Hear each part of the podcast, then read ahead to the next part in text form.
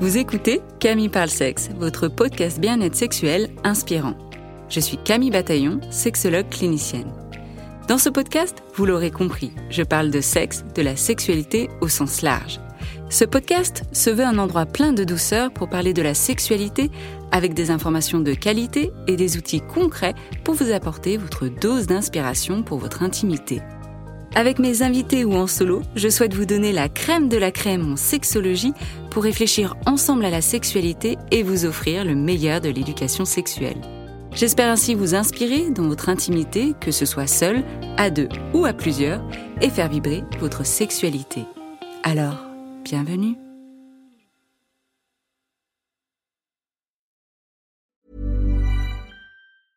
I'm Sandra, and I'm just the professional your small business was looking for. But you didn't hire me because you didn't use LinkedIn jobs. LinkedIn has professionals you can't find anywhere else, including those who aren't actively looking for a new job but might be open to the perfect role, like me.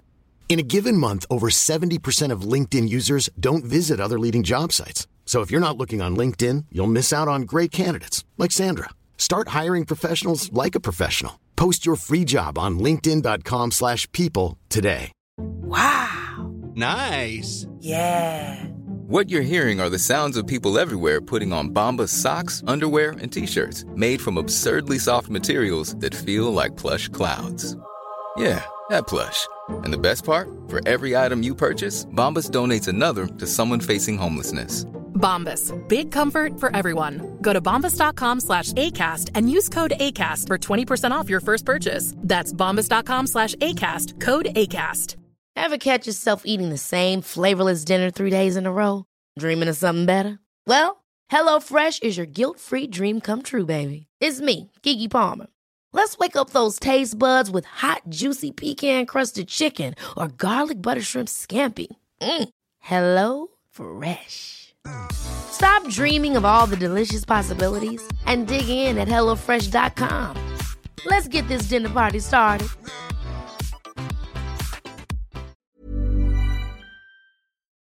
Nous oscillons entre tabou, injonction, culpabilisation, et dans le même temps, on nous parle sans cesse de déconstruction, d'être hors norme. Alors, comment on s'y retrouve? Comment réussir à penser une vie sexuelle qui nous correspond, qui ne soit plus affiliée soit à une norme ou soit à un décalage de normes Mon invité, Gwen Ekal, nous propose le concept d'autonormie sexuelle. À vrai dire, même si j'en connaissais le concept, je ne connaissais pas ce mot, et donc dans cet épisode, elle va nous expliquer ce que ça veut dire. Gwen est sexologue et elle défend une sexologie humaniste. Elle est présidente de l'association Les Sexosophes et grâce à son bagage initial d'enseignante spécialisée, elle forme les professionnels à l'éducation à la sexualité. Gwen, bienvenue sur le podcast. Ah, Merci Camille et merci de m'avoir invitée. Je suis ravie d'être ici. Et ben avec plaisir pour euh, cette, euh, ce grand baptême puisque tu as dit que c'était la première fois que tu faisais un podcast. C'est ça, c'est ma première fois, donc euh, voilà, c'est un dépucelage de podcast, on va dire. On revient à ce concept de dépucelage, hein, peut-être même. C'est ça. Mais, euh, donc, on va revenir sur le concept d'autonomie euh, sexuelle euh, pendant tout l'épisode. hein, on va en parler en long et en large. Mais avant ça, est-ce que brièvement, tu peux nous dire ce que c'est l'autonomie sexuelle? Euh, oui, alors simplement, on peut dire que l'autonomie sexuelle, ben, c'est créer et avoir sa propre norme sexuelle. Euh, en fait, j'ai repris ce terme d'autonomie qui correspond à un concept euh, développé par Barapola dans son livre Femmes hors normes. Et c'est vrai qu'aujourd'hui, on conçoit toujours nos vies affectives et sexuelles toujours en comparaison avec les normes. Il y a d'un côté les, les normes, euh, des relations dans les normes, comme par exemple les relations euh, monogames, hétérosexuelles, et puis d'un autre côté, les relations hors normes, comme le trouble, le polyamour, etc.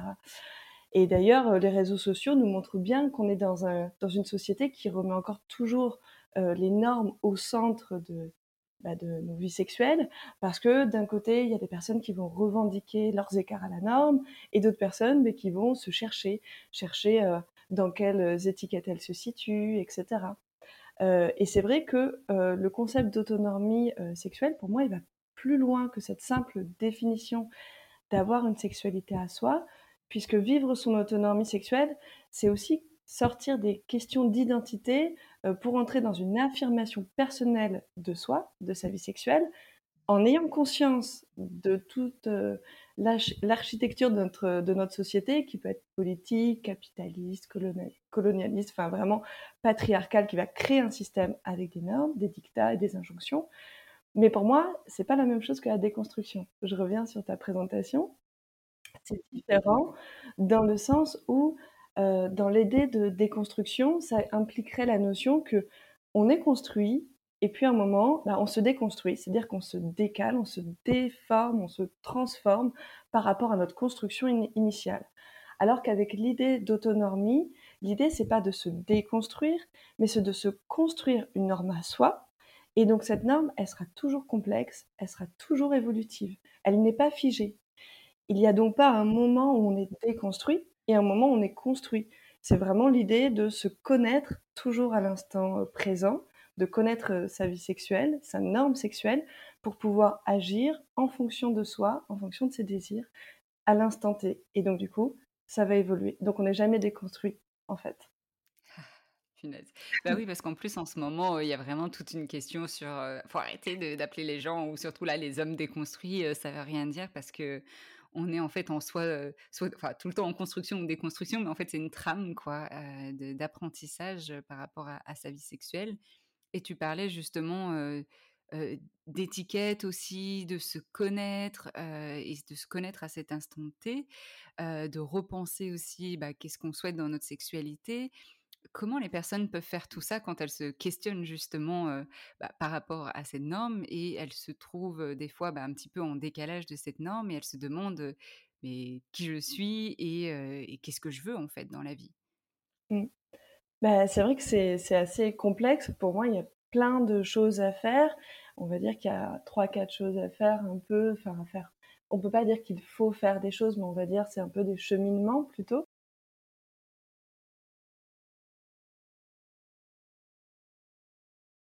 Donc la base pour euh, commencer à se lancer dans son autonomie euh, sexuelle, c'est vraiment de s'ancrer sur ses émotions et euh, l'écoute de soi, c'est-à-dire se connaître soi-même. Et donc pour ça, il faut avoir, il est nécessaire d'avoir une bonne connaissance de soi, une bonne conscience de soi. Et ça va passer par comprendre son histoire personnelle, comprendre l'influence de cette histoire personnelle sur notre vie affective et sexuelle. C'est aussi comprendre les modèles d'identification auxquels on se rattache et aussi toutes les choses qu'on met en place pour se faire valoir. Par exemple, ça peut être euh, pourquoi j'ai besoin de parler de ma vie sexuelle aux autres, euh, en quoi cela me donne de la valeur aux yeux des autres, pourquoi j'ai envie d'avoir une vie sexuelle épanouie en fait? Euh, qu'est-ce que ça signifie, qu'est-ce qu'on met derrière? Et donc, c'est aussi comprendre euh, les masques, les personnages des fois que l'on aime jouer pour se sentir aimé. Cela peut passer par un personnage ultra militant ou euh, d'ailleurs un personnage justement qui est très normé et qui répond à tous les codes de la société. Mais l'important, c'est pas le personnage, c'est vraiment ce qu'il représente et ce qu'il dit de nous. Et donc, créer sa propre norme sexuelle, c'est avoir aussi conscience des moments où on joue des rôles, euh, des moments euh, où on joue euh, des, personnages et de comprendre pourquoi on a envie de jouer ces personnages-là. Mettre en place sa propre norme sexuelle, c'est surtout pour soi et c'est au-delà du regard des autres. Donc on va le faire pour soi, pas pour les autres, pour se connaître soi-même et surtout pour avoir, pour pouvoir exprimer aux autres ses envies et ses besoins, ses envies en matière de sexualité à l'instant T. Et donc vivre sa vie, sa propre norme sexuelle, ça va passer à la fois par la compréhension du monde qui nous entoure, l'impact qu'il a sur nous, mais surtout par l'écoute de soi et de ses émotions. Si on se questionne perpétuellement sur qu'est-ce que je ressens et de quoi j'ai envie à l'instant T, au plus profond de soi, on fait des choses pour soi parce qu'elles nous touchent dans notre corps et parce qu'elles nous émeuvent. On les fait pas parce qu'il faut le faire. On le fait pas pour plaire aux autres. Et on va pas faire donc l'amour pour paraître libre ou pour faire plaisir à son partenaire, on va le faire pour soi parce qu'on en a envie. Euh, et donc, si on place au centre de sa vie ses émotions, et bien du coup, on va vraiment utiliser cette émotion comme une boussole pour agir vers ce vers quoi on veut aller, et on va euh, suivre euh, nos intuitions, nos émotions positives pour aller vivre sa sexualité ou pas, et de faire en fonction de ce qui nous fait plaisir.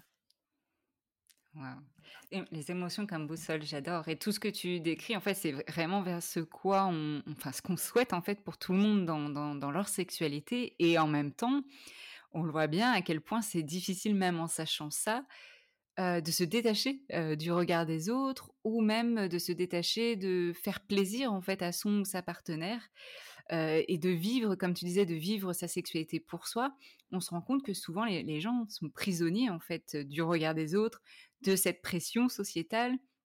Comment on fait, au-delà évidemment, hein, tu disais de se connaître, mais déjà de se détacher de ces regards-là et de cette pression et de ce je dois faire quelque chose en fonction de ce que la société me dit de, faire, quoi. Mmh. Bah, c'est très difficile. Donc déjà, déjà, il n'y a pas vraiment de recette. Je pense que chacun va trouver sa recette à soi. L'idée dans l'autonomie sexuelle, c'est vraiment de, d'essayer de prendre le courage d'être soi et d'être soi à l'instant présent, c'est-à-dire de pas de pas aussi se raccrocher surtout dans le passé ou le futur. Souvent, les personnes vont se dire, euh, moi, euh, quand ils, ou elles débutent leur vie sexuelle, ils vont se dire, moi, je voudrais euh, être comme ça, rentrer dans tel ou tel code, et donc ils vont essayer d'aller vers ça. Donc ils vont essayer d'être quelque chose en fonction d'un idéal et non pas vis-à-vis de eux, de juste leurs envies à eux. Et donc on se crée comme ça tout le temps en fonction de, de, de, ces, de ce besoin qui est humain, en fait, du besoin d'être aimé, d'être reconnu, d'être valorisé, et donc d'avoir conscience déjà de ses besoins, d'avoir conscience de comment on fonctionne, et d'ensuite d'avoir le courage d'être soi à l'instant T. Et pareil, de pas de pas toujours projeter sur le passé, le futur. C'est-à-dire qu'on a notre propre norme sexuelle et affective, elle est à l'instant T. On a une norme à 20 ans, ce sera pas la même que quand on sera jeune parent. Tu es jeune maman, donc tu sais ce que c'est. Mhm. Euh, ou quand on aura 50 euh, ans, ça va évoluer tout le temps, ça évoluera au cours d'une journée. Et si on est capable de se connaître soi-même, l'idée, c'est vraiment de dire, connais ta norme affective et sexuelle, connais-toi, toi-même, et agis en fonction. Et ose te définir tel que tu es, tel que tu ressens tes émotions, euh, et non pas en passant par des étiquettes, finalement, on n'en a pas besoin, mais de oser euh, se définir et d'oser l'affirmer face à l'autre. Donc c'est à la fois la conscience de soi, de l'affirmation de soi, et ça c'est quelque chose de très difficile, parce que moins on a confiance en soi, et moins on va réussir à s'affirmer face aux autres, et plus on va essayer du coup de caler sa vie sexuelle et affective bah, au regard d'une société, qu'elle soit qu'on soit hors norme ou dans les normes d'ailleurs.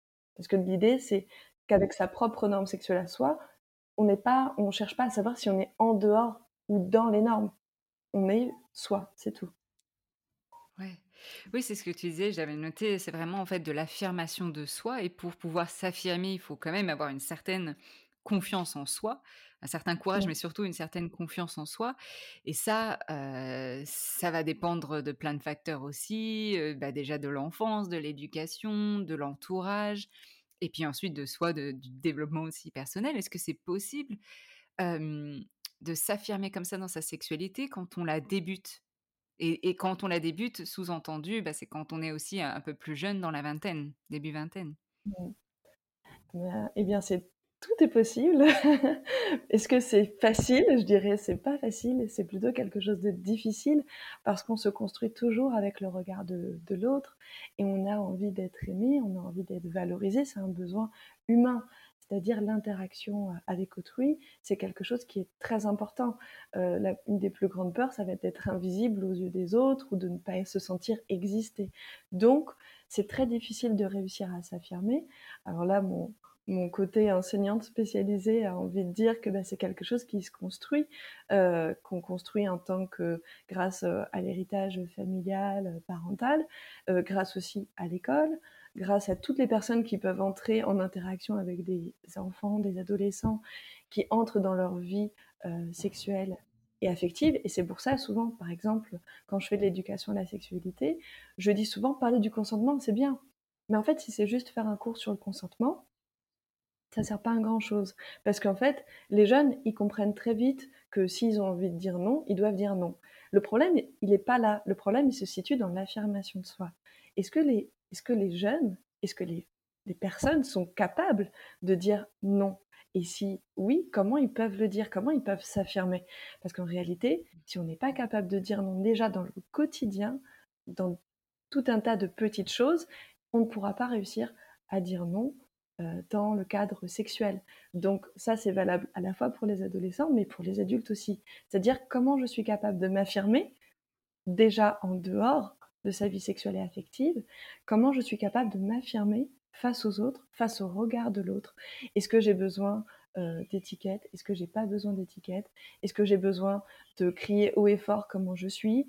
Est-ce que j'en ai pas besoin? Qu'est-ce que ça me fait de voir si on arrive à rester soi et à rester soi sans vaciller si une personne nous dit tu es comme ça, tu dois pas faire ci, tu dois pas faire ça. Est-ce qu'on est capable de rester authentique?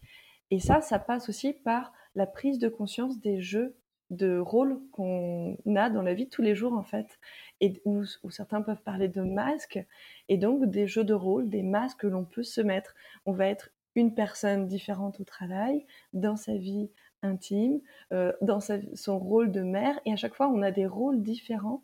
Et donc je pense que déjà si on a conscience de, son héritage, de la manière dont on a été aimé, de, comment on, a, essaye de se sentir valorisé et des rôles qu'on peut prendre dans sa vie, déjà ça nous aide à mieux percevoir euh, comment on peut s'affirmer au quotidien.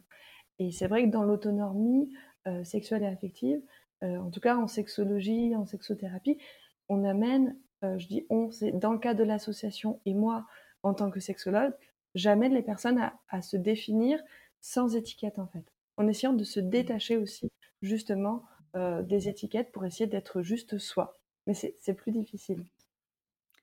Il y a plein de choses sur lesquelles je vais rebondir. Je te laissais, je te laissais parler, mais j'aimerais que tu parles de ton association. Mais avant ça, sur le fait où tu parlais aussi du consentement. Et, pour et donc, ok, il y a l'affirmation de soi, mais il y a la connaissance de soi, comme tu disais, parce que des fois, bah, enfin, si on se connaît pas bien, si on n'est pas sûr de ce qu'on aime ou de ce qu'on n'aime pas, on peut très bien dire oui comme dire non, mais en fait sans vraiment être certain ou certaine de ça. D'où l'importance effectivement de, faire tout ce cheminement-là d'apprentissage de soi et donc de se détacher aussi de ce qu'on peut attendre de soi et qui des fois on peut se dire, bah, en fait, on attend de moi en tant que jeune femme dans, un couple hétérosexuel que je fasse plaisir à mon partenaire parce que c'est par la sexualité que je me sentirais aimée sans me poser la question de est-ce que j'ai envie de telle pratique, etc. Et il y a vraiment ce sentiment aussi bah, de norme, en fait, d'être visible au sein d'un groupe parce que c'est important. Et en fait, c'est de faire comme ce que fait le groupe. Mais comment on sait ce que fait le groupe bah, C'est ce que les, les, représentations des médias, de la société, ce qu'on va entendre. Et en fait, au final, si on va, si on ouvre la porte des, des, habitations de chacun, on se rend compte que c'est complètement différent de ce qu'on peut croire. Donc ça, c'est important, comme tu disais, d'en avoir conscience qu'il y a des enjeux, qu'il y a des jeux de rôle du coup. et ces jeux de rôle, c'est pas forcément négatif non plus, hein, forcément, hein, parce qu'on peut avoir cette flexibilité-là, comme tu disais. Bah, quand on devient, si on reprend l'exemple, quand on devient mère, ce, jeu de rôle, cette casquette entre là je suis maman et puis là, je suis une femme avec une sexualité, d'avoir cette flexibilité-là, c'est super important aussi. Oui. Et je voulais revenir du coup parce que tu... Ah oui, vas-y. oui, je pense que tu as utilisé un mot qui est très important, c'est la flexibilité. Et moi, j'aime bien parler de fluidité aussi, en fait. Mmh. Dans l'autonomie, il y a ce, effectivement, il y a cette idée de flexibilité et de fluidité. L'important, c'est pas de dire il faut ou il faut pas faire c'est oui, on a, on joue tous des rôles de toute façon, mais c'est effectivement est-ce qu'on est fluide, est-ce qu'on est flexible dans ces rôles-là, est-ce qu'on est fluide dans notre perception du monde, notre perception du corps, notre perception du plaisir, du désir, et d'amener un peu de la fluidité, de la créativité pour ne pas s'enfermer dans, bah, dans, des, étiquettes, dans des normes, dans des nouveaux dictats, et finalement je trouve que le mot fluidité, en tout cas moi, c'est un de ceux que j'associe le plus avec flexibilité à l'autonomie. Donc euh, voilà. ok, fluidité. Et hum, alors, est-ce que, donc tu es présidente de l'association euh, Les Sexosophes. Est-ce que tu peux nous dire un petit peu plus les objectifs de cette association? Pourquoi tu l'as créée? Qu'est-ce qui s'y passe dans cette association? Oui. Alors l'association Les Sexosophes, c'est une petite association, hein, toute modeste, que j'ai créée il y a à peu près deux ans maintenant. Et en fait, c'est parti de... alors, avant MeToo, il n'y avait pas encore d'espace pour parler autour de la sexualité, etc. Donc j'ai commencé à mettre en place ça de manière informelle. Sauf que je me suis séparée, donc du coup j'ai arrêté de mettre en place ces espaces-là. Et après, quand j'ai repris de la force, j'ai eu envie de créer une association pour formaliser un peu les choses. parce que je crois que la parole, elle est essentielle pour permettre aux personnes de justement de venir chercher leur propre autonomie sexuelle. Et l'objectif de l'association, c'est de permettre aux personnes de mieux vivre finalement leur sexualité, qu'elle soit active ou non. Et ça, c'est très important, parce que dans le concept d'autonomie sexuelle, eh ben, en fait, on s'en fiche de savoir euh, si on a une sexualité active ou non. Et donc, euh, pour ça, on le fait à la fois en faisant de l'éducation à la sexualité ou en formant des professionnels à l'éducation à la sexualité, en faisant ce qu'on appelle des cafés donc c'est des cercles de parole qui sont centrés sur l'émotion, etc., pour lesquels j'avais été formée, que j'ai adapté à la sexologie, euh, qui sont accessibles euh, financièrement parce que c'est des choses à prix libre ou gratuit, etc. Et ensuite, c'est euh, créer des ateliers. voilà. Et ensuite, c'est créer des ateliers. Ça peut être en ligne, ça peut être aussi des rencontres sur Instagram, enfin voilà, avec des professionnels pour ouvrir la parole et toujours apporter des regards neufs sur la, sur la sexologie, en fait. Donc, avoir des espaces où on puisse parler de sexualité de manière décomplexée, très inclusive aussi parce que voilà, tu accompagnes, comme tu disais, des personnes qui, peuvent être considérées justement comme non normatives, comme les couples libres, polyamour, mais tu es aussi éducatrice spécialisée, c'est ça ce que tu avais dit? Ça. ouais, et, et, donc des personnes avec situation de handicap, que ce soit moteur ou cérébral, c'est bien ça aussi.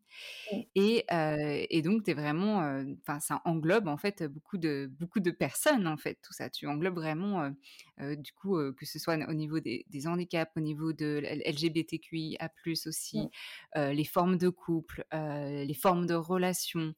Et, et pour toi, pourquoi c'est important? Alors c'est vrai que, comment dire? Quand, j'ai eu envie de lancer tout ça, il y avait soit des choses qui se faisaient dans des cercles de parole dans les milieux très féministes, mais qui des fois pouvaient être par exemple transphobes, ou des milieux très puritains. En gros, je schématise, mais c'était assez binaire. Maintenant, il y en a plein. Il y a plein de sexologues, alors il y a des gens qui font faire des choses payantes, enfin, il y a des assos, il y a plein de choses qui se sont faites depuis, mais dans la sexologie que je défends, qui est une sexologie euh, humaniste, l'idée c'est vraiment de euh, faire une sexologie qui soit ouverte à tous et à toutes. Et donc euh, ça, ça passe par avoir une vision qui est non binaire de la sexologie, donc comme tu l'as dit, ouvert à toutes les personnes LGBT, QIA+, etc., à toutes les formes d'union, de, de couple, peu importe les modèles, et ça peut être des modèles asexuels. On a des personnes asexuelles, des couples asexuels qui viennent, par exemple. Et aussi, c'est amener les questions d'inclusivité aussi autour du handicap, de parce que, bah oui, je suis aussi enseignante spécialisée, et le handicap, c'est un grand oublié de la, de la sexologie, qu'il s'agisse de handicap invisible ou visible. Donc du coup, euh, c'est euh, amener toutes ces, toutes ces questions-là finalement, euh, parce que la sexologie humaniste, c'est une sexologie aussi qui, qui s'ancre pleinement dans un contexte, et notre contexte qui est quand même politique, on ne pouvait pas faire l'impasse sur ça. Et c'est pour ça que j'ai aussi à cœur que les cercles de parole, ce soit des choses qui soient gratuites ou à prix libre, parce que c'est aussi l'idée que ce soit accessible, à des personnes qui n'ont pas, de, pas de, les moyens de venir. C'est-à-dire d'ouvrir la sexologie à tout le monde.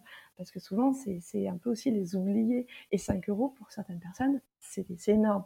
Donc du coup, euh, c'est vraiment d'englober tout ça. Et ça revient un peu sur euh, l'idée d'autonomie euh, sexuelle, parce que dans cette vision que j'ai de l'autonomie sexuelle, il y a aussi l'idée de s'éloigner du capitalisme sexuel. Et donc ça, ça passe par euh, la vision euh, très capitaliste de la sexualité euh, dans laquelle on met, on grandit et qui continue encore aujourd'hui. Et c'est vrai que depuis MeToo, il y a eu une très forte libéralisation de la sexualité, mais en même temps, une très forte marchandisation de la sexualité. Et on voit que le capitalisme a un impact très puissant sur les corps, parce qu'il va à la fois contraindre euh, nos corps à des normes, à des mouvements de lutte, ou utiliser des mouvements de lutte à des fins commerciaux. Donc, il y a aussi cette idée que avec l'association, avec mon travail de sexologue, c'est d'amener les personnes à vivre leurs propres normes sexuelles en ayant aussi conscience de ça, de la puissance du capitalisme, de l'impact que ça dit euh, aujourd'hui aux personnes, de ce qu'ils doivent faire pour être heureux, et donc euh, qu'ils puissent avoir conscience de vraiment une vision globale de la sexologie, qui soit, ce soit pas uniquement centré sur, euh, on va dire, juste des pratiques ou juste de la génitalité, en fait. Mais c'est pas, mmh c'est une vision un peu philosophique finalement. Ouais, mais j'adore parce que c'est tout l'enjeu de ce podcast aussi. C'est pour ça que tu fais partie de mes invités, c'est de dézoomer par rapport à la sexualité, d'arrêter de se concentrer sur le génital et des pratiques, et des techniques et des recettes spécifiques, de dézoomer tout ça et vraiment de penser et d'amener une réflexion, une conscientisation. Et c'est tout le travail que, que tu fais. Donc c'est pour ça que c'est super intéressant et, c'était important pour moi que tu puisses bah, parler de, de, tout ça justement sur le podcast. Et quand tu parlais de marchandisation, c'est vrai qu'il y a pas mal aussi de marchandisation autour du plaisir, du plaisir féminin. Alors, bien sûr, il y a du positif et il y a aussi du, négatif. Et avec cette nouvelle norme, presque, je ne sais pas si c'est ce que tu vois aussi en consultation, ce qui revient en cabinet maintenant chez, les femmes, et, là, c'est les femmes entre... En fait, non, il n'y a même pas forcément d'âge, mais quand même plus, allez, 20, 20, 30 ans, début 30 ans, qui pensent qu'en fait, bah, pour avoir du plaisir, ça passe automatiquement ou seulement ou uniquement par des sex toys je ne sais pas si ça, tu le retrouves aussi dans ta pratique et ce que tu vois aussi, l'impact que ça peut avoir de penser que ça passe qu'à travers un objet et un objet qu'on achète. Et, sans ça, sans ça, il n'y a pas de plaisir possible. Ah oui, oui, bah, je pense qu'on on va être nombreux, nombreuses, des sexologues à avoir, à voir un peu ça en cabinet. Et on le voit aussi lors des cercles de parole avec l'association. C'est-à-dire qu'on reçoit des personnes en cercle de parole ou moi en cabinet, mais plus encore en cercle de parole, euh, qui vont nous dire que euh, en fait, euh, ils sont un peu tombés. Ils emploient ce mot-là souvent. Ils sont tombés dans la marchandisation de la sexualité. C'est-à-dire qu'ils voulaient, ils ou elles voulaient, mais c'est plus des femmes, en tout cas des personnes qui s'associent au genre féminin. elles voulaient tellement entrer dans cette libérisation de la sexualité, se dire moi aussi je veux prendre du pouvoir, je veux reprendre ma vie sexuelle en main, euh, qu'elles que j'ai cédé, j'ai acheté tous les sextoys possibles, j'ai acheté des dizaines de bouquins. Et en fait elles, euh, se stressent énormément et elles se retrouvent complètement perdues et ça a même un, un effet délétère, c'est-à-dire qu'ensuite euh, si en plus elles n'ont pas entre guillemets l'effet escompté, euh, du coup elles se disent ah en fait je suis fichue, en fait, je peux, je peux pas y arriver, c'est pas pour moi, etc. Mmh. Je suis cassée. Si même avec un objet, je ne peux pas y arriver, je suis cassée. C'est ce qui revient. C'est ça, c'est ça. Je suis cassée et du coup, euh, c'est pas possible. Et c'est vrai que euh, c'est en ça où euh, l'autonomie euh, sexuelle, pour moi, il y a aussi cette notion de percevoir différemment le désir. C'est-à-dire qu'en tant que sexologue, et même au niveau de l'association, euh, on prône pas l'obligation d'avoir une sexualité épanouissante en fait. Et finalement, c'est revoir le désir au sens large et s'extraire de euh, la vie, la vision uniquement sexuelle du désir. Par exemple, euh, avant, il était nécessaire pour être dans la norme d'avoir une sexualité obligatoire. Donc on pense quand on dit ça au devoir conjugal.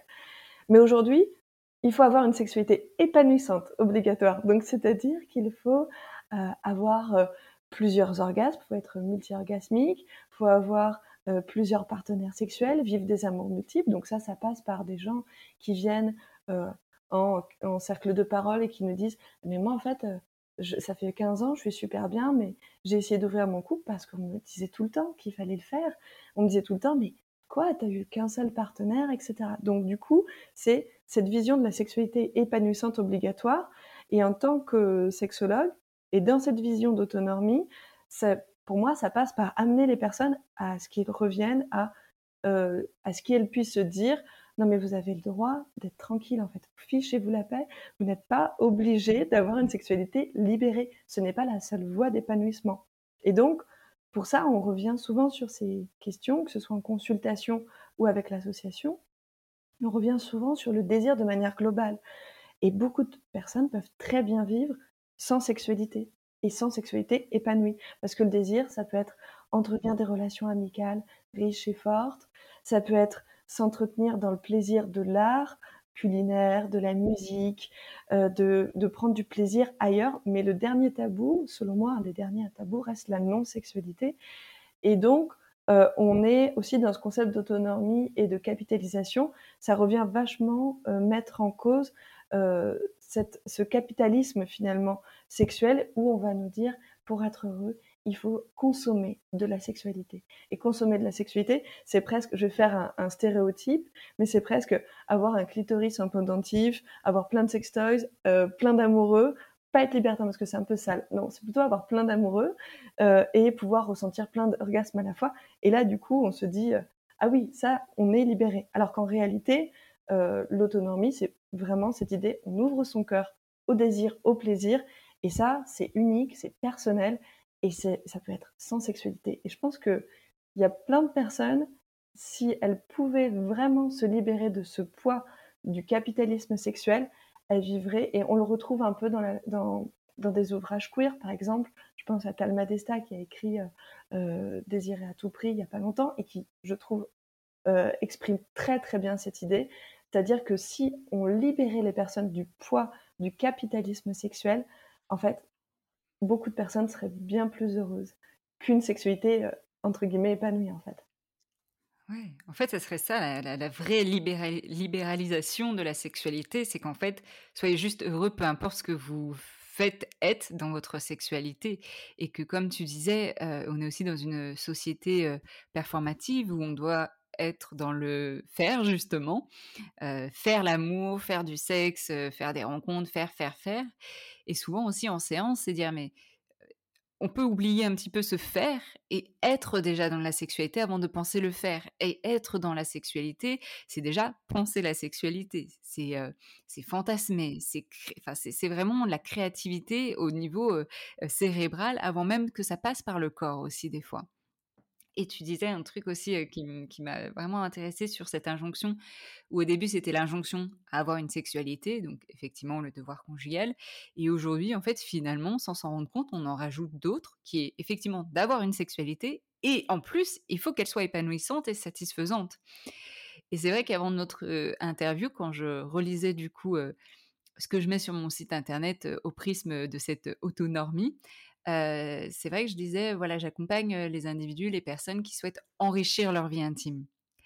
Et alors, moi, je peux comprendre ce concept, mais enrichir, en fait, finalement, comme traduction pour les personnes, ça va être bah, plus satisfaisante, avec plus de rapports, etc. Et donc, ça me fait réfléchir à peut-être employer d'autres mots, ou alors à être explicite dans, dans le sens de dire la sexualité, peu importe comment vous la vivez ou non aussi, hein, euh, parce que tu parlais aussi des personnes asexuelles, des personnes, des couples qui sont très heureux aussi sans sexualité, et, euh, et, pour beaucoup de personnes, ça paraît inconcevable, alors que euh, il y a beaucoup de couples en fait finalement, s'ils arrivent à se détacher de ce, on doit avoir une sexualité, seraient super heureux en fait de vivre leur couple sans sexualité, mais parce qu'ils se rattachent à, on doit absolument avoir une sexualité, et quand on leur pose la question, bah, est-ce que ça leur donne envie d'avoir une sexualité, est-ce qu'ils sont heureux sans sexualité?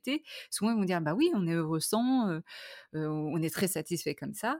Et bah alors très bien, continuons comme ça et sans se rajouter une pression supplémentaire. Donc comme tu disais en fait, si les gens pouvaient se détacher de ces normes-là, en fait, seraient heureux tout simplement. C'est ça. Réussir à se détacher, c'est quelque chose de très difficile et c'est d'autant plus difficile que avec notre vision du monde et notre monde capitaliste, on n'a pas intérêt à ce que les gens ne consomment pas. Donc, on a plutôt intérêt à vendre aux personnes euh, des sex toys, à leur montrer euh, euh, comment ils peuvent faire pour avoir tout le temps plus de plaisir, etc., à faire 10 000 livres pour avoir la clé de tout ça, alors que finalement, il y a tout un tas de personnes, je pense que la société, elle serait vraiment différente. En tout cas, le rapport à la vie sexuelle serait différent si on s'autorisait à à pouvoir vivre le plaisir et le désir, mais autrement. Et tu as utilisé un mot que j'aime beaucoup, c'est la créativité.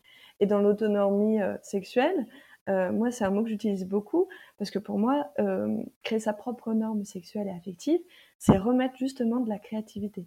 C'est-à-dire, c'est trouver de nouvelles, manières de faire, de, des nouvelles manières de faire qui nous correspondent. C'est-à-dire des nouvelles manières de prendre du plaisir avec son corps, avec ses sens, avec ses émotions, avec sa sensibilité.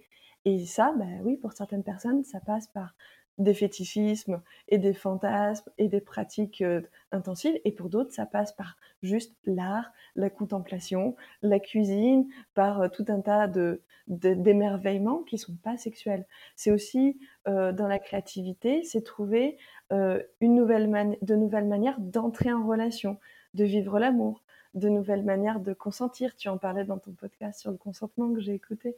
C'est aussi ça, c'est trouver de nouvelles manières de euh, consentir, de montrer, d'exprimer, de communiquer. Euh, par exemple, j'ai écouté un podcast il n'y a pas longtemps là, de Cinéden Sublime qui parlait des 10 degrés de l'amour. Et avec Alain Héril, ils ont créé, entre guillemets, un nouveau degré de l'amour, Euphoria. Et clairement, c'est dans une démarche hyper euh, autonormée. C'est-à-dire, ils, ils avaient envie de créer un nouveau degré de l'amour.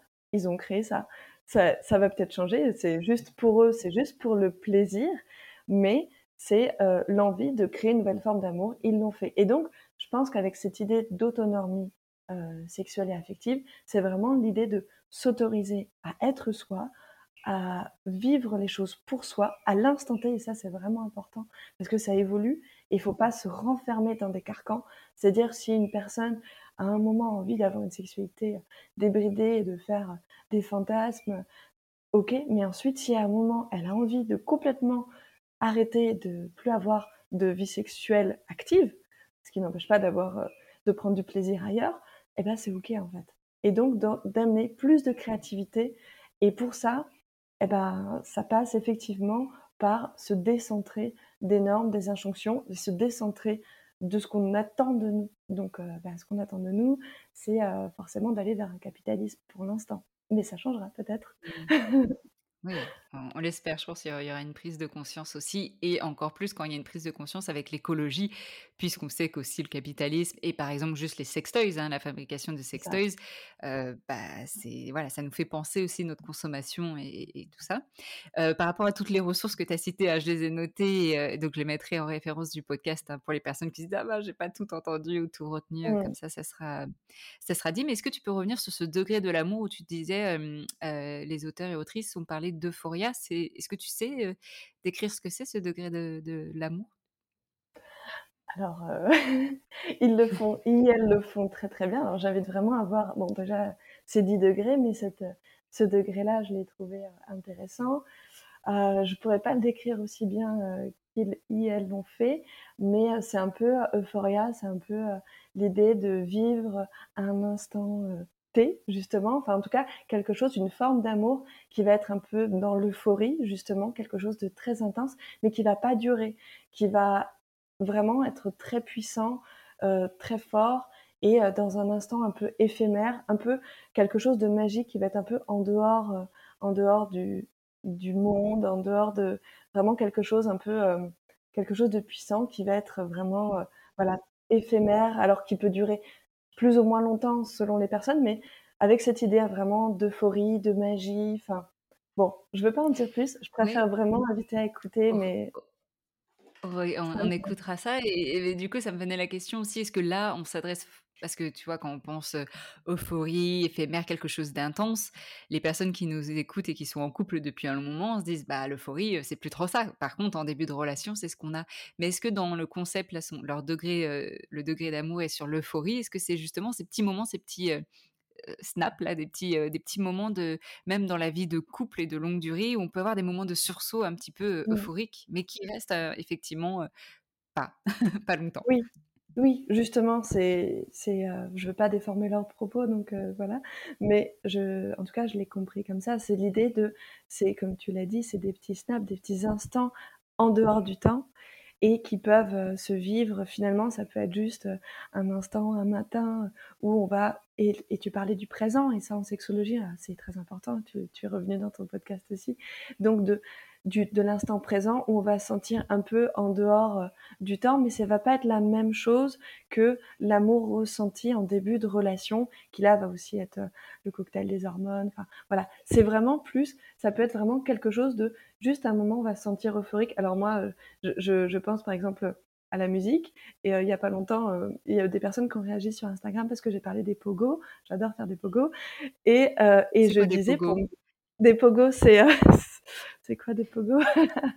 C'est, hem, je peux pas dire on peut pas dire que c'est une danse, c'est, heu, sur du métal et c'est, heu, quand les personnes vont se bousculer et vont, s'entrechoquer, volontairement, donc c'est une forme de violence bienveillante, et en fait, justement, j'avais parlé du fait que ça provoque, pour moi, par exemple, un moment d'euphorie, donc là, on serait dans un moment d'euphoria, de la même manière qu'un rapport sexuel pourrait me l'amener, un rapport sexuel intense ou une belle rencontre, heu, éphémère, heu, parce que c'est un moment, heu, très fort. Et par exemple, il y a pas de sexualité à ce moment-là, mais dans ma vie personnelle, je vais le vivre comme un moment d'euphoria et un moment, de plaisir et de désir qui est si intense qu'il équivaut à, heu, un moment de «sexualité» entre guillemets «épanoui».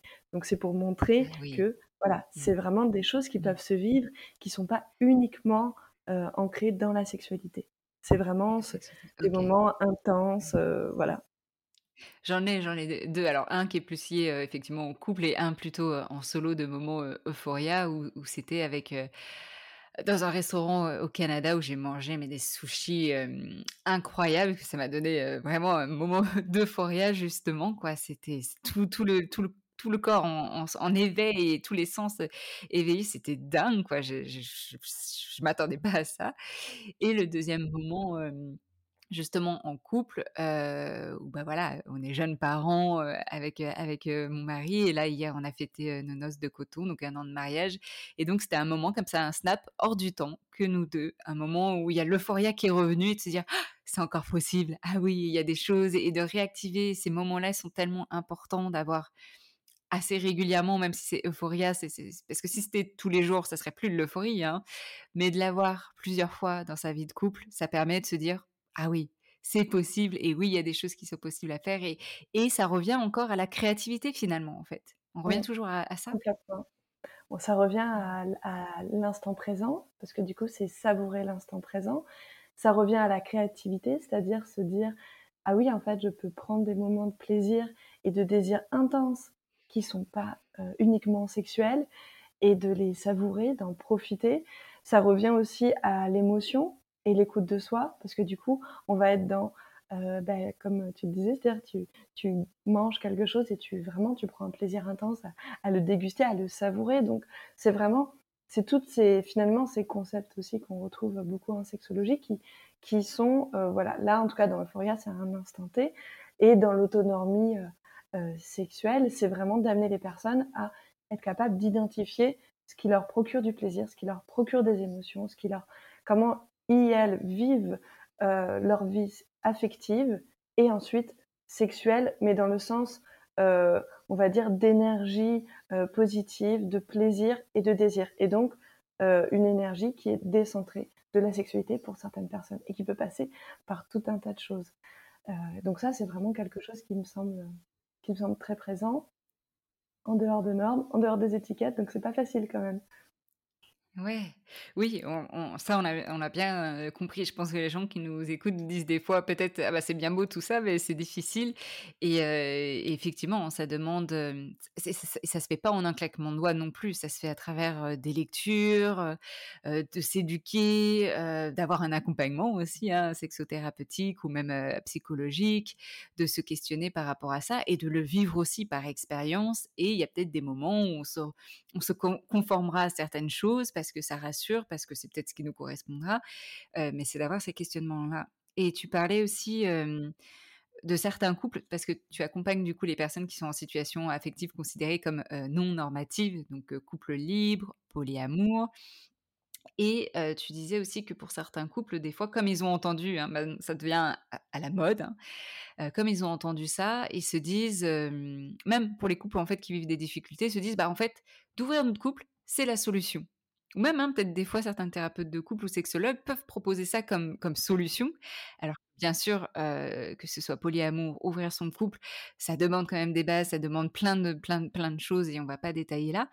Mais toi, qu'est-ce que tu penses, heu, de tout ça justement? Est-ce que tu disais que tu as des couples qui arrivent comme ça en disant: «Bah, voilà, heu, on aimerait bien tester ça, mais parce que, bah, ça va pas dans notre vie intime, et qu'on a entendu que, bah, peut-être une solution, ça pouvait être, d'ouvrir notre couple». Oui, ça, il y en a il y en a quand même beaucoup. Heu, on en a beaucoup, on en a aussi beaucoup qui viennent, heu, lors des cercles de parole et cetera.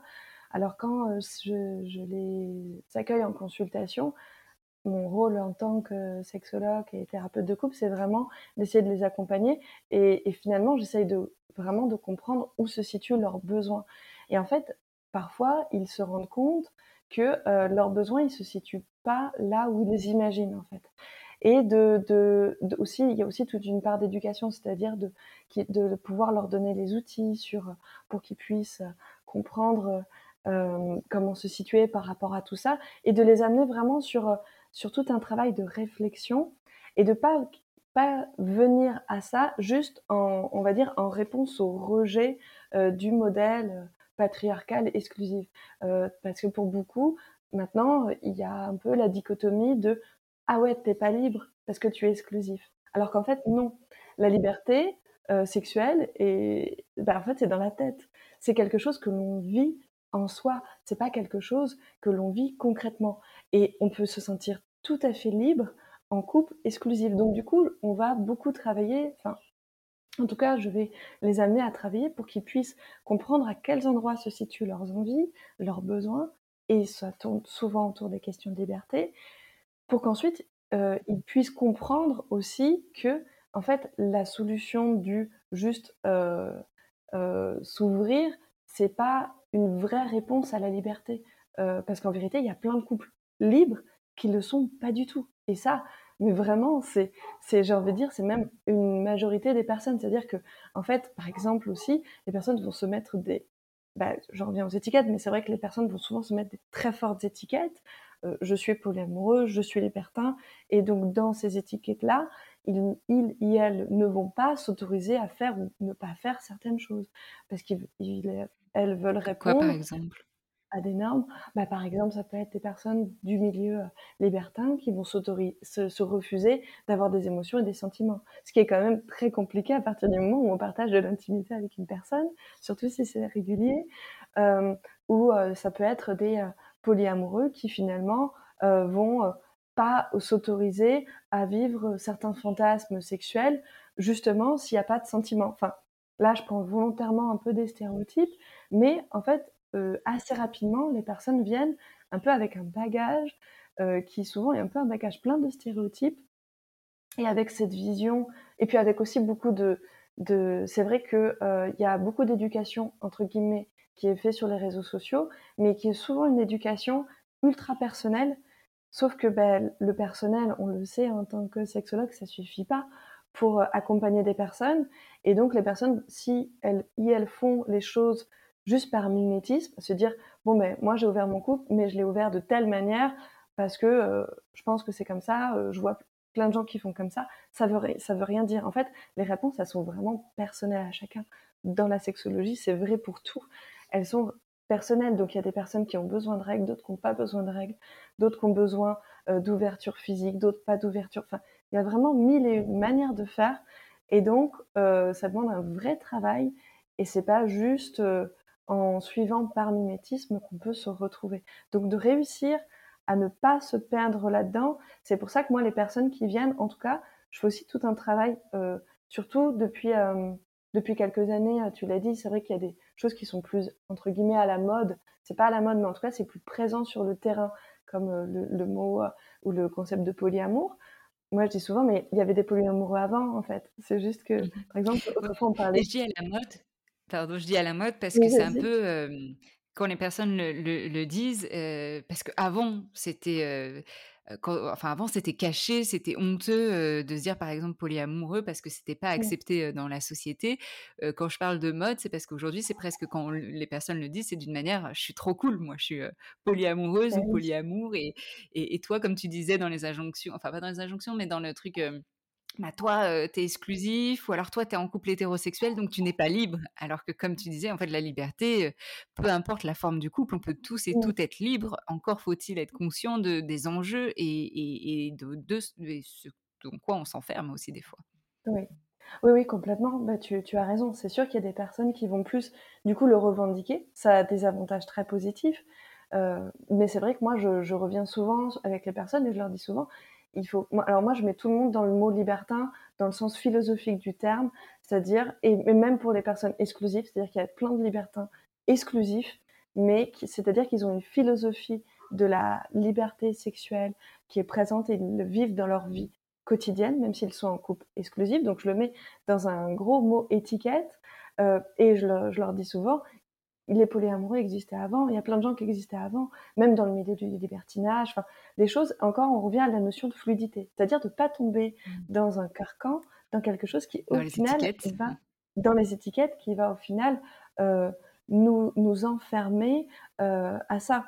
Et c'est vrai que, heu, quand j'accompagne des personnes, je les amène beaucoup à travailler sur, l'idée de: «Qu'est-ce que vous avez envie pour vous, pour votre couple, pour votre union?» s'ils sont plusieurs, heu, mais sans mettre d'étiquette. Parce que finalement, une étiquette, c'est vrai que ça peut donner du pouvoir, mais il y a quand même un fort risque d'enfermement et plus les personnes vont défendre leurs étiquettes corps corps et âme, plus elles prennent de place dans leur identité et plus ensuite ça va être difficile de s'en éloigner, hem et plus finalement on va se rigidifier. J'ai un exemple, tout bête, j'ai fait un post il y a pas longtemps là sur, heu, la les femmes libérées, heu, sexuellement aux yeux de la société et il y a plein de gens qui m'ont répondu en MP, en message privé pardon, qui m'ont dit: «Ah oui, mais par contre, heu, là vous avez mélangé les libertins et les polyamoureux alors que je suis désolée, mais c'est pas la même chose».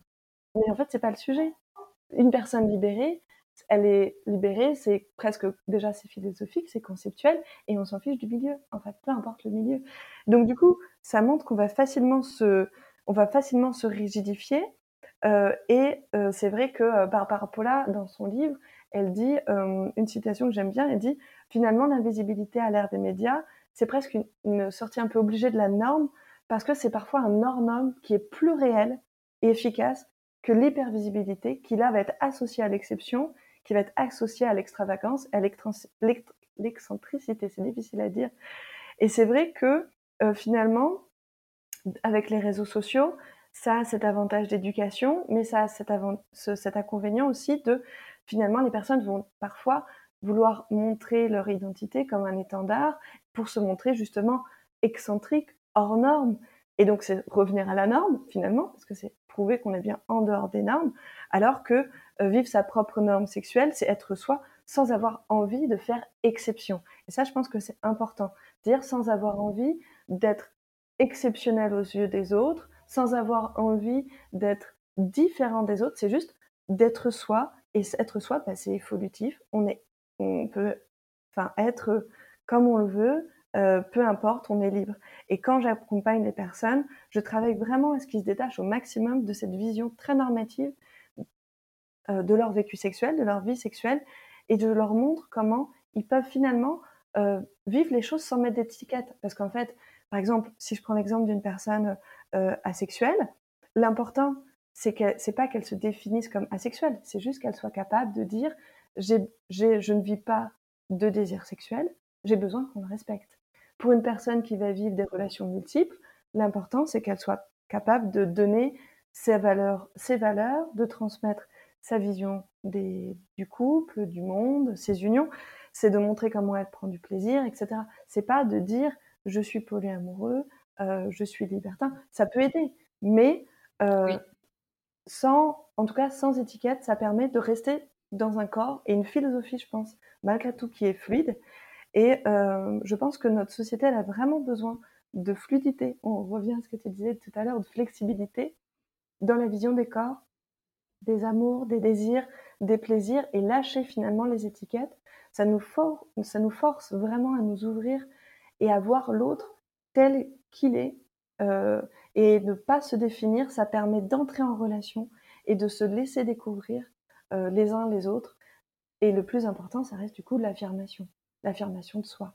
Donc c'est vrai que l'étiquette, elle peut aider à s'affirmer, mais finalement si on sait bien s'affirmer, Est-ce qu'on a vraiment besoin de ces étiquettes? Bah, pas tant en fait. Ah ouais, à réfléchir, à réfléchir. Il y a du positif et il y a des choses à réfléchir par rapport aux étiquettes. Les étiquettes aussi, ça permet des fois de mettre des mots sur ce qu'on vit et on pense être le- là ou le seul à vivre ça. Donc ça permet de, de dire finalement, s'il y a une définition, c'est que je ne suis pas seule à vivre ça. Et en même temps, faire attention à ne pas tomber dans, dans justement cette rigidité que peut causer euh, les étiquettes.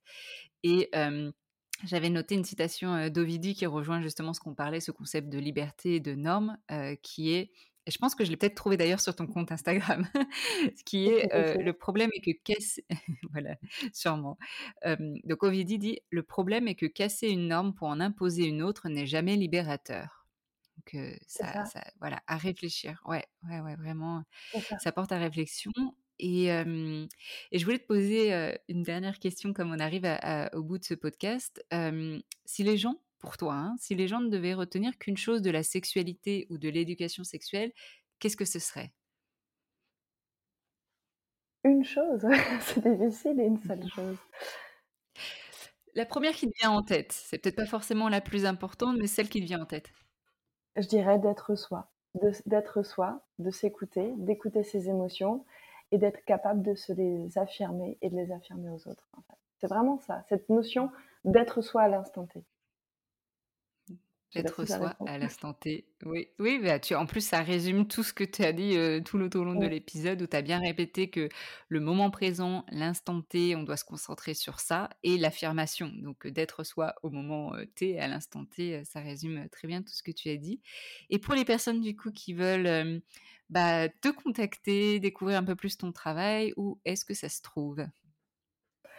Bah, les personnes qui veulent me contacter peuvent me contacter par le compte Instagram, donc euh, les-du-6 sexosophes, et aussi le site euh, www.lessexosophes.com, et puis ensuite par mail, euh, c'est gwen.sexologue.gmail.com. Voilà, et d'échanger, euh, c'est toujours très important d'échanger, de voilà, de d'ouvrir, je pense, sa vision du monde, sa philosophie, et c'est pour ça que ton podcast est le bienvenu pour amener euh, chaque personne a justement à réfléchir sur, la vision de la sexualité et de s'ouvrir à plein de visions différentes avec plein d'intervenants. Ah yes, merci pour ça. Et justement, dites-nous, heu, envoyez-nous un petit message, heu, à Gwen, à moi, si vous écoutez, heu, ce podcast, prenez une capture d'écran, taguez-nous, sur sur notre Instagram ou laissez-nous même, voilà, des avis, des commentaires pour nous dire ce que vous avez pensé, de cet épisode. N'hésitez pas justement du coup à contacter, Gwen qui sera ravie aussi, d'entendre, vos feedbacks. Et ben, merci beaucoup Gwen, je te souhaite une bonne continuation, on se tient au courant pour la suite. Merci à toi, merci vraiment pour l'invitation. Et puis bah, je continue à écouter tes podcasts en attendant que les autres Ma sortent. première fan. Voilà, c'est ça, première fan. Donc merci Super, et encore. bah, bonne journée à tout le monde. Merci, bonne journée. Merci d'être allé jusqu'à la fin de cet épisode pour écouter la conclusion.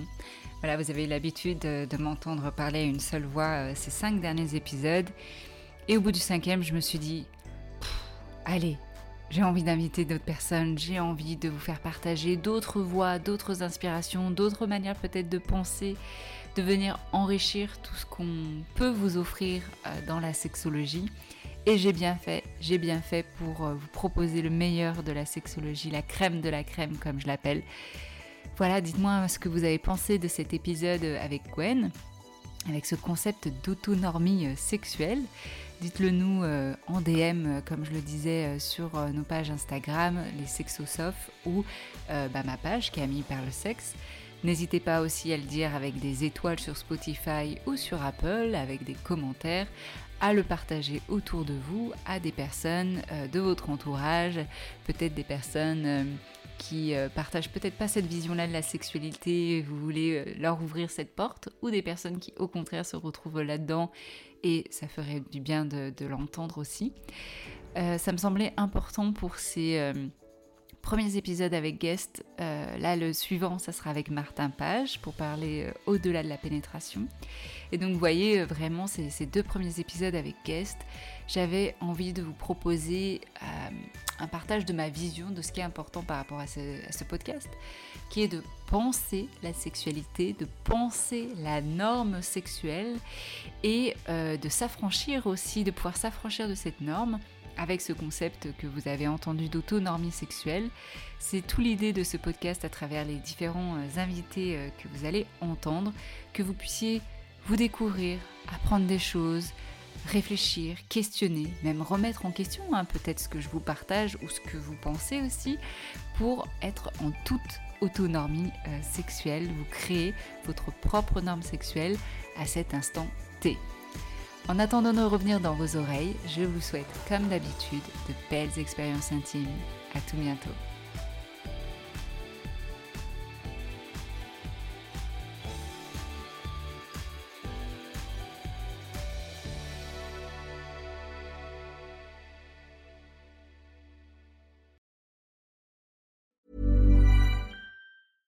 Ever catch yourself eating the same flavorless dinner three days in a row? Dreaming of something better? Well, HelloFresh is your guilt-free dream come true, baby. It's me, Kiki Palmer. Let's wake up those taste buds with hot, juicy pecan-crusted chicken or garlic butter shrimp scampi. Mm. Hello Fresh. Stop dreaming of all the delicious possibilities and dig in at HelloFresh.com. Let's get this dinner party started. Imagine the softest sheets you've ever felt. Now imagine them getting even softer over time. That's what you'll feel with Bowl and Branch's organic cotton sheets. In a recent customer survey, 96% replied that Bowl and Branch sheets get softer with every wash. Start getting your best night's sleep in these sheets that get softer and softer for years to come. Try their sheets with a 30-night guarantee. Plus, get 15% off your first order at bowlandbranch.com. Code BUTTERY. Exclusions apply. See site for details.